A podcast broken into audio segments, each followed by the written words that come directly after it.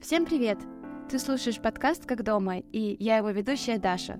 Та самая Даша, которая 9 месяцев назад собрала чемоданы и уехала в эмиграцию в Израиль.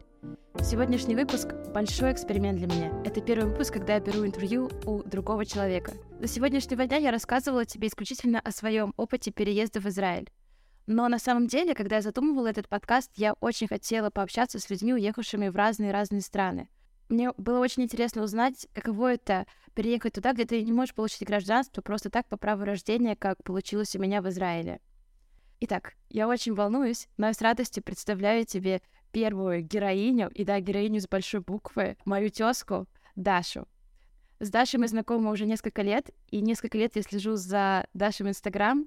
И, кстати, у Даши супер Инстаграм, и ссылку я оставлю в описании подкаста — в общем, несколько недель назад в той самой запрещенной сети в Инстаграме Даша продемонстрировала супер силу сторителлинга и рассказала о своем переезде с мужем.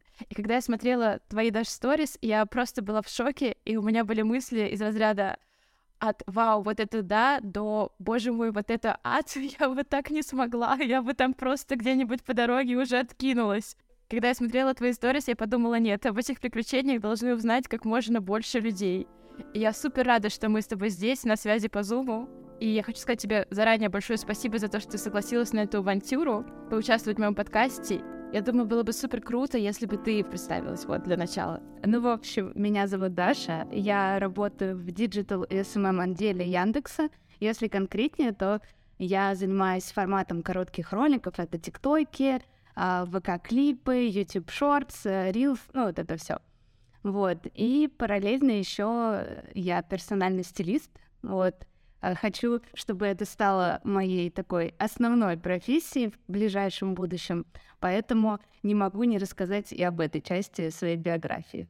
Знаю, что ты дашь вместе со своим мужем уехали из России сразу после объявления мобилизации. Мне бы очень хотелось, чтобы ты снова продемонстрировала свою суперсилу сторителлинга и рассказала обо всем этом в Инстаграме. Это выглядело как супер-мега-сериал какой-то. Я такая, так, мне нужно продолжение. Что было в следующей серии? Да, но в чем хороший сторителлинг э, в Инстаграме? Ты там э, пишешь и можешь сохранить свою сторис, потом что-то исправить, а когда ты рассказываешь устно, то могут быть вот эти пресловутые несчастные «э». Я все удалю. И ты все «э». постепенно э. вспоминаешь.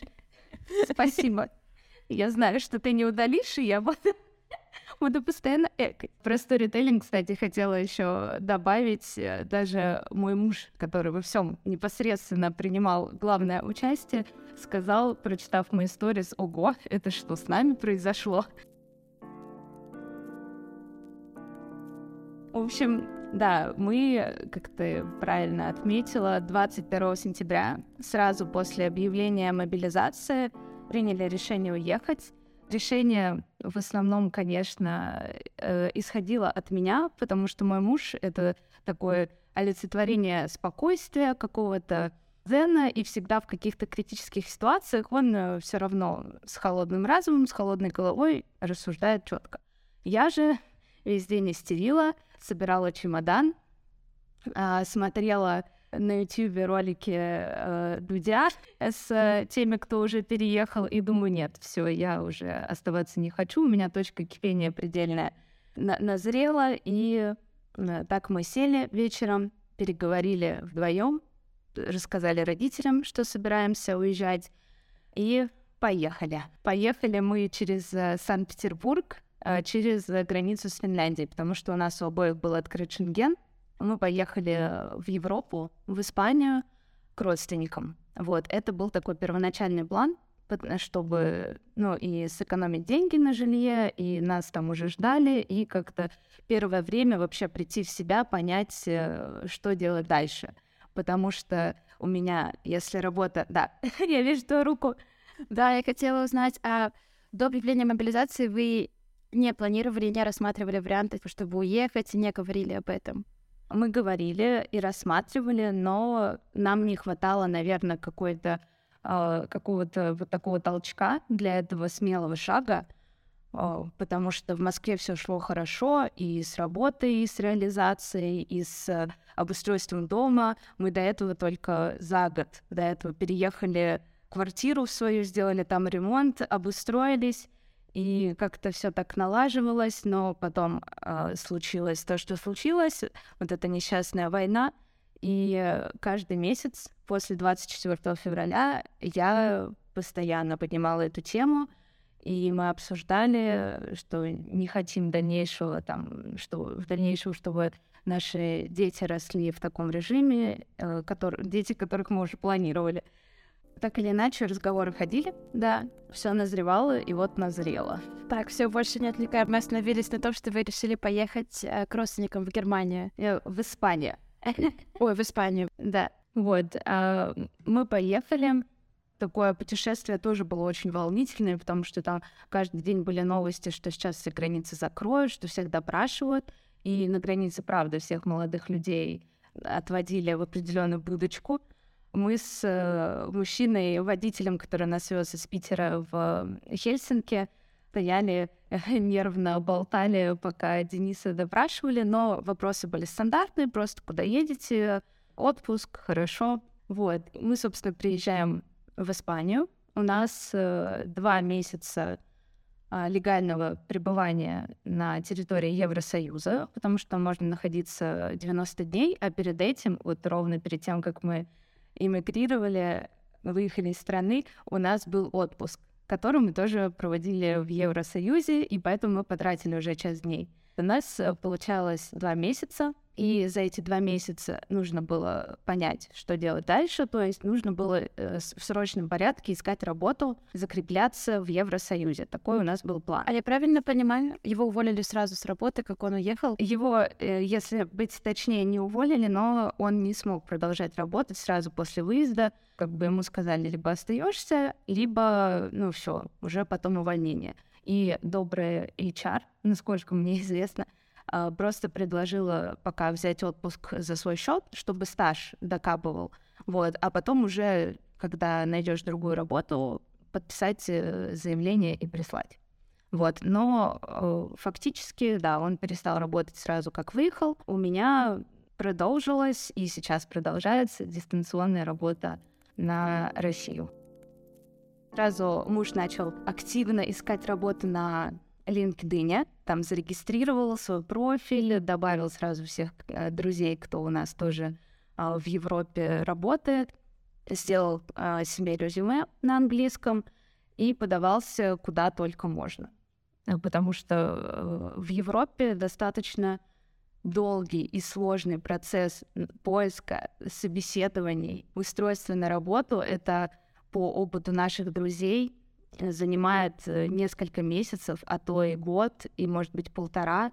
И даже если у тебя есть гражданство Евросоюза, тебе все равно сложно найти работу, потому что там все это очень медленно.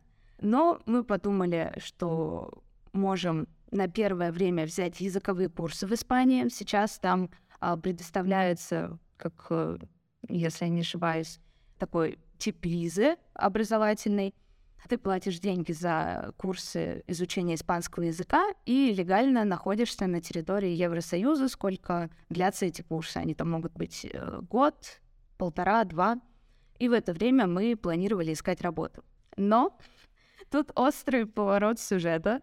15 октября, получается, примерно через э, ну, три недели после того, как мы выехали из России, я заболеваю. Я думаю, что у меня ковид, начинаю гуглить симптомы.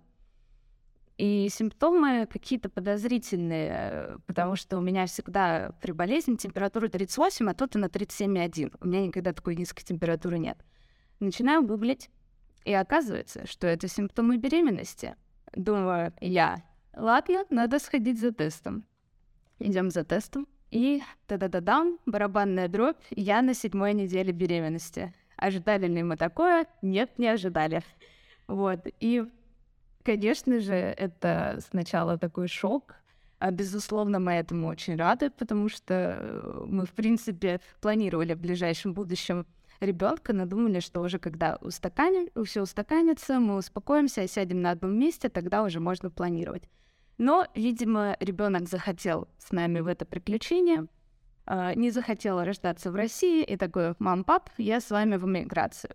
В общем, мы первый день, конечно же, привыкали к этой мысли, что у нас теперь совершенно все изменилось, и что нужно действовать гораздо быстрее, чем мы себе напланировали, так как э, мне остается работать примерно 7 месяцев до декрета, и э, получается, я остаюсь без работы и без дохода. То есть Денису нужно быстро-быстро искать работу, и это очень, очень напряжно.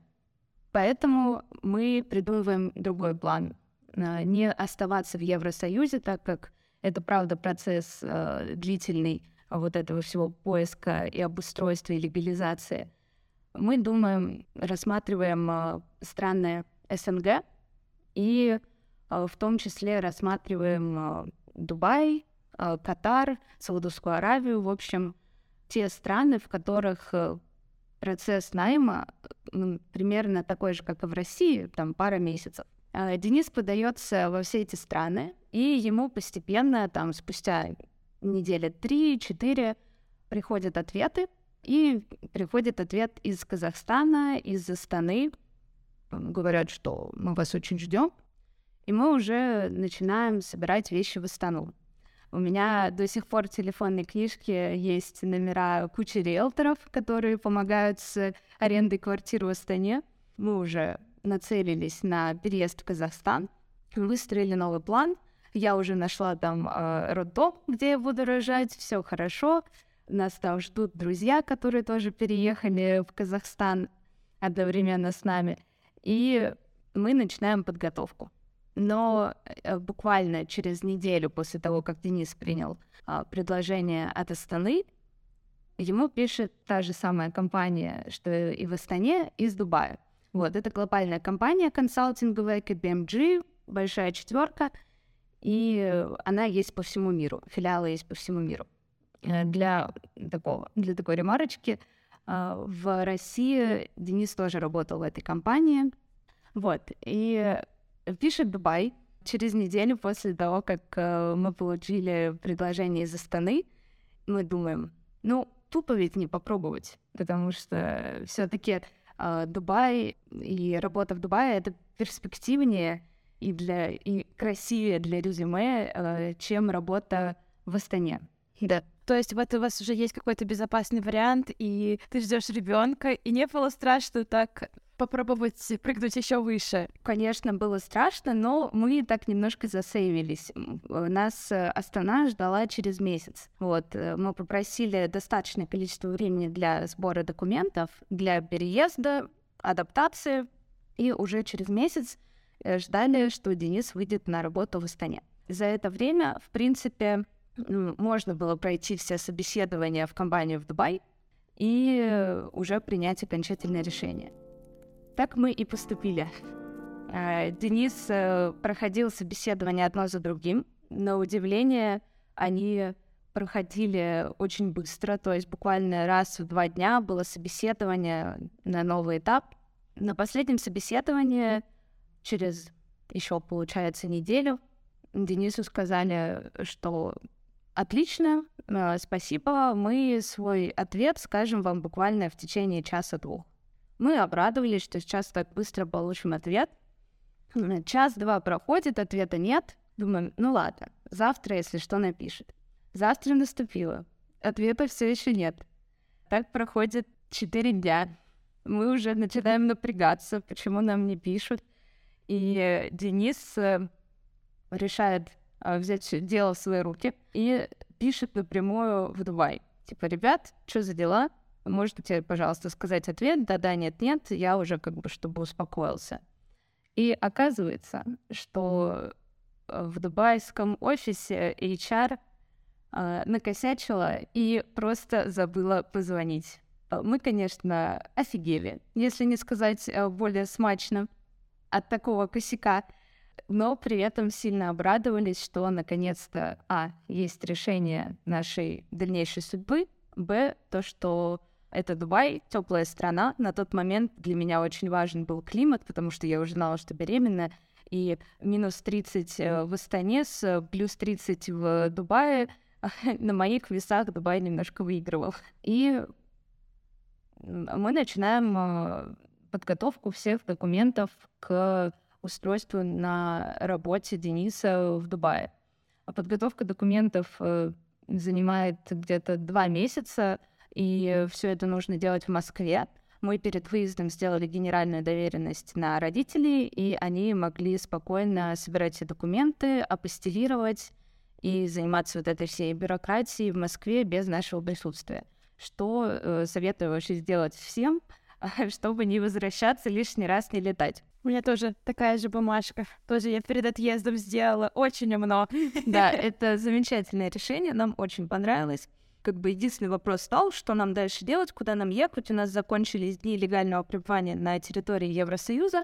Два месяца еще нужно было где-то тусоваться. Мы посмотрели прямые перелеты э, из разных городов, э, там, Турции, и выбрали переехать в Стамбул на два месяца пожить, потому что э, мне э, не хотелось совершать очень много перелетов и пересадок в своем положении. Летать не самое комфортное, когда у тебя токсикоз. Собственно, мы приезжаем в Стамбул, а живем там два месяца. Да.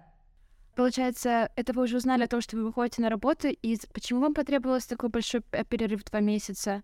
А, собрать все документы. А, все, поняла, да. И на работе в Дубае были не против, что по два месяца передышка и вот это все. Да, совершенно не против. Более того, они как бы сами назначили дату достаточную, а, достаточно далекую, 9 января выход на работу, потому что они в курсе, что нужно собрать большое количество документов. Тут, в принципе, достаточно строго все э, с такой бюрократической точки зрения. Для легализации нужно кучу-кучу всего поэтому они дают э, достаточно времени для всех сборов и ожидают. Вот. Они очень такие гостеприимные ребята.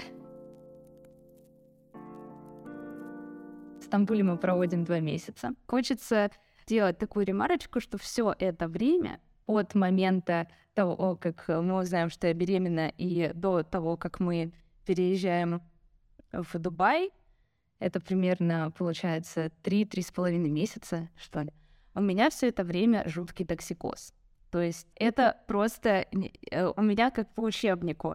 Все, вся симптоматика, которая возможна в токсикозе, у меня она была.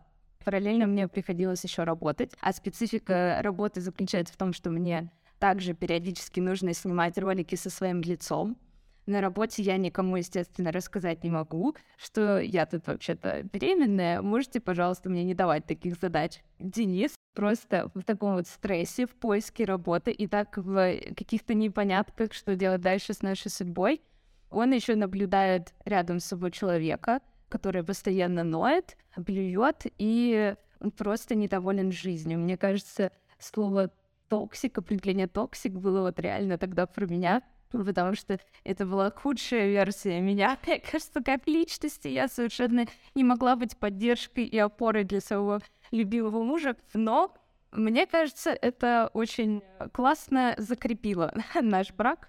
И вообще мы прошли достойную проверку всеми испытаниями, которые только могли произойти за эти несчастные три месяца.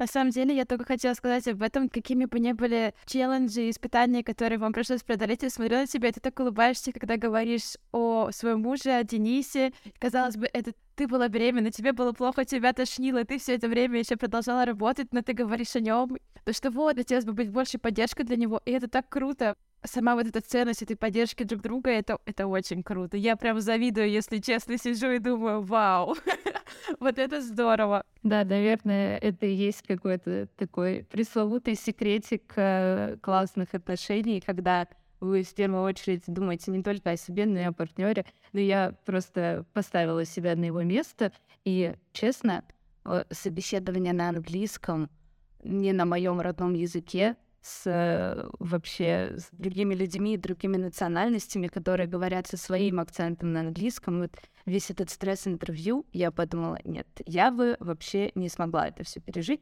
Так еще и никакой поддержки рядом. В общем, ужас. Нет, я считаю, что Денис, конечно, герой этого приключения, самый главный герой. Но я просто получше рассказываю истории, поэтому я доношу эту историю миру. Собственно, наша прекрасная парочка. Мужик в стрессе от того, что он э, скоро станет отцом, и ему нужно что-то делать, э, там, обеспечивать семью, прокармливать, и токсикозная жена рядом. Вот мы такой веселой парочкой приезжаем в Дубай, и нужно отдать должное дубайским компаниям. Не знаю, насколько это развитая практика во всех компаниях, но слышала, что во многих крупных предоставляют а, на первое время отель в качестве жилья, потому что а, с, когда ты приезжаешь, тебе еще требуется время на легализацию в Эмиратах, тебе не дают э, снять э, жилье на долгосрок.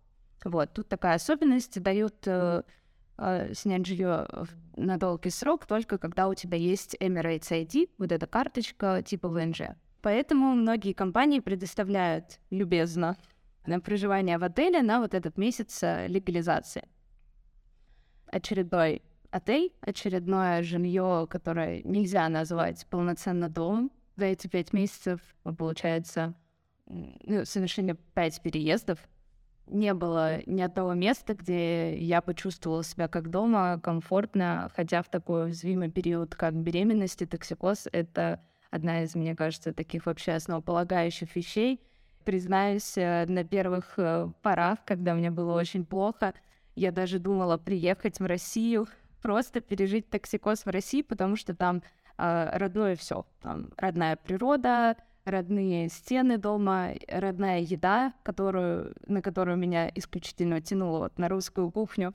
А, но так не сложилось. И э, мы терпеливо проходили все эти переезды, жизнь в разных городах, в разных странах, э, для того, чтобы вот э, сейчас я сидела и уже рассказывала эту историю прекрасную из э, нашей арендованной квартиры, которую я с удовольствием могу назвать домом.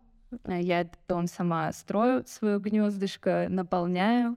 Считаю, что это прям после пяти месяцев скитаний это такая заслуженная вещь в моей жизни. Моя квартира, квартира мечты, которую я наконец-то делаю сама, создаю этот интерьер. А, делюсь, кстати, этим всем сейчас в сторис. Слушай, я помню, пару лет назад ты рассказывала, показывала, как ты делала интерьер в вашей московской квартире. Там были какие-то цветы, я помню, да, диванчик. Да. А вот чем обустройство тогда и сейчас отличается по ощущениям каким-то? Наверное, так как в московской квартире мы все-таки заезжали во вторичку, там я все-таки сталкивалась с какими-то компромиссами. А здесь, э, э, в Дубае, зачастую все дома новостройки с большими окнами в пол, с больш... высокими потолками, светлые. И здесь как будто бы моя квартира мечты из головы более реализуема. К тому же здесь большинство квартир сдается пустыми, то есть даже без техники, про мебель я вообще молчу, без техники, без плиты, без стиралки, без холодильника. То есть э, тут существует практика покупки этого всего перед заездом, и потом, когда ты выезжаешь, ты все свое барахлишко тоже с собой забираешь, потому что новые жильцы выезжают уже со своим. Я еще хотела тебя спросить, вот что, наверное, первое вот в этом новом доме ты дел- сделала для того, чтобы почувствовать, что вот это мое, это мой дом? Я, например, купила, когда я снимала квартиру небольшую в Тель-Авиве на два месяца, мне очень хотелось как-то все равно обозначить, что это как бы, ну, хоть и временный, но дом, и я пошла и купила вазу. Очень э, забавно, но я тоже переезжала из отеля в квартиру с вазой, так в ней еще была вода и цветы. И муж на меня посмотрел, конечно же, э, с легким непониманием, как я вообще попру наши все три чемодана, так еще я в руке несла костюмы его для работы, чтобы они не помялись просто на вешалках. У нас еще была куча пакетов, э, подушка для беременных, которая просто какого-то невозможного размера и длины. Тут я еще говорю, что я попру эту тяжеленную вазу, в которой будет немножко воды, чтобы цветочки не сдохли по дороге, и цветы потому что мне было жалко э, купленных цветов за два дня до переезда, не знаю, чем я думала в тот момент, и выкидывать их просто через два дня, они даже еще не постояли. И вот с этой вазой, с этими цветами мы все вместе из кучи авосик заехали, и э, еще я прикупила к этому всему ансамблю подсвечники и свечки. Вот, я сразу расставила свечки, поставила вазу с цветами, в совершенно пустой квартире, но зато были красивые фото о том, что я всегда верна себе и своим свечкам.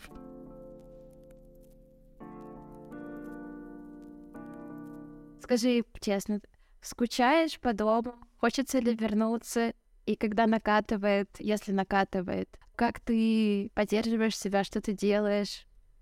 У меня был э, сильный период, когда меня накатывало, и я очень хотела домой, к маме, в родные стены и к родной еде, когда вот у меня был разгар токсикоза, потому что в этот момент, мне кажется, мозги совершенно на бекрень, и тебе вот чего-то хочется вот так сильно, что ты просто ну жить не можешь, как тебе сильно этого хочется. Мы даже ездили в соседний город на электричке в Испании, чтобы поесть в русском ресторане Екатерина, потому что это было невыносимо, как я хотела. Борща, селедки под шубой, оливье, каких-то драников, и все это вместе, а сил э, готовить это все у нас не было мы поехали, совершили такое путешествие до ресторана Екатерина в Барселоне и наелись до отвала. Но после того, как прошел токсикоз, это, наверное, такая чисто физиологическая штука, сразу у тебя открывается новое дыхание, появляется какая-то тяга к жизни,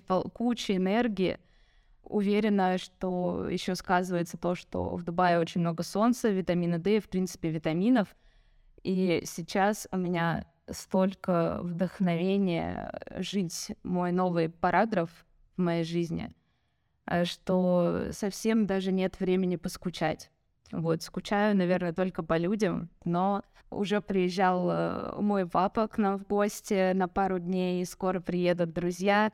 Вот такое ощущение, что и не уезжали. Тем более мне Дубай очень напоминает во многом Москву, поэтому э, какой-то такой комфортный вайб, комфортная атмосфера, которая меня окружает, не дает э, раскисать и рваться назад на родину.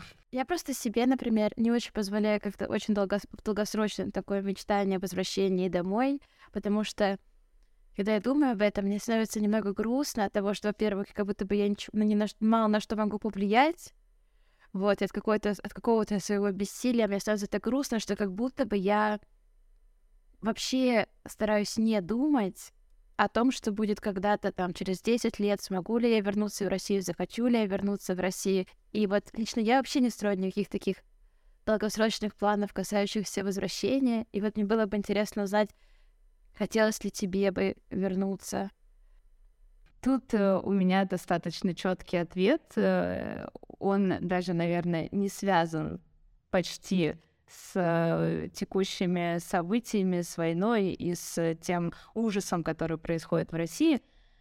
Я точно не хочу возвращаться.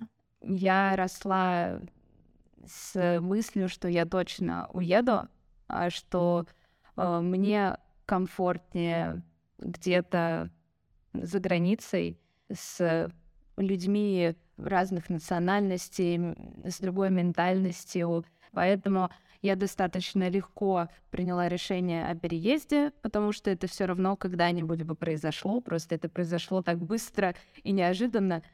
Точно не планирую возвращаться. Я, конечно, не зарекаюсь, никогда не говори никогда, но э, внутреннее есть ощущение, что просто нет желания. Спасибо. Спасибо тебе большое, Даша, за твою потрясающую историю. Я правда впечатлена, удивлена. Вот, но сейчас после общения с тобой даже по зуму хочется, если будет твой муж слушать это, передать ему огромный респект. Вот, потому что кажется, вот эта вот поддержка и вот ваше вот это партнерство, это вообще что-то невероятно крутое. Я давно не видела, чтобы люди с такой улыбкой говорили о таких сложных временах. Вот, и мне хочется даже пожелать и самой себе, и вообще всем, у кого еще нет так таких партнерских классных отношений, обязательно такие приобрести. Я желаю тебе вообще удачи и большое тебе спасибо, что поделилась своей историей. Вот еще раз ссылку на Дашу на Инстаграм, где все очень классно, красиво, интересно. Я оставлю в описании. Спасибо большое, что послушал этот подкаст. Делись своими впечатлениями. Оставляй комментарии, ставь лайки. И вот это все это очень поможет услышать этот подкаст еще большему количеству людей. И, возможно, поддержать кому-то, кому сейчас непросто, как бывает в эмиграции, всем. Спасибо за прослушивание. Пока-пока. Сейчас, а можешь записать еще маленькую вставочку на путстве? Давай, жги. Э, просто хочется такое небольшое напутствие от э, уже пережившей какие-то разные этапы в отношениях женщины, умудренные опытом, то есть меня. Девочки, э, женщины и не только, выбирайте терпеливых мужиков. Мне кажется, что на терпение мужчин просто строится, строится наша счастливая жизнь. Класс. И удачная миграция, да?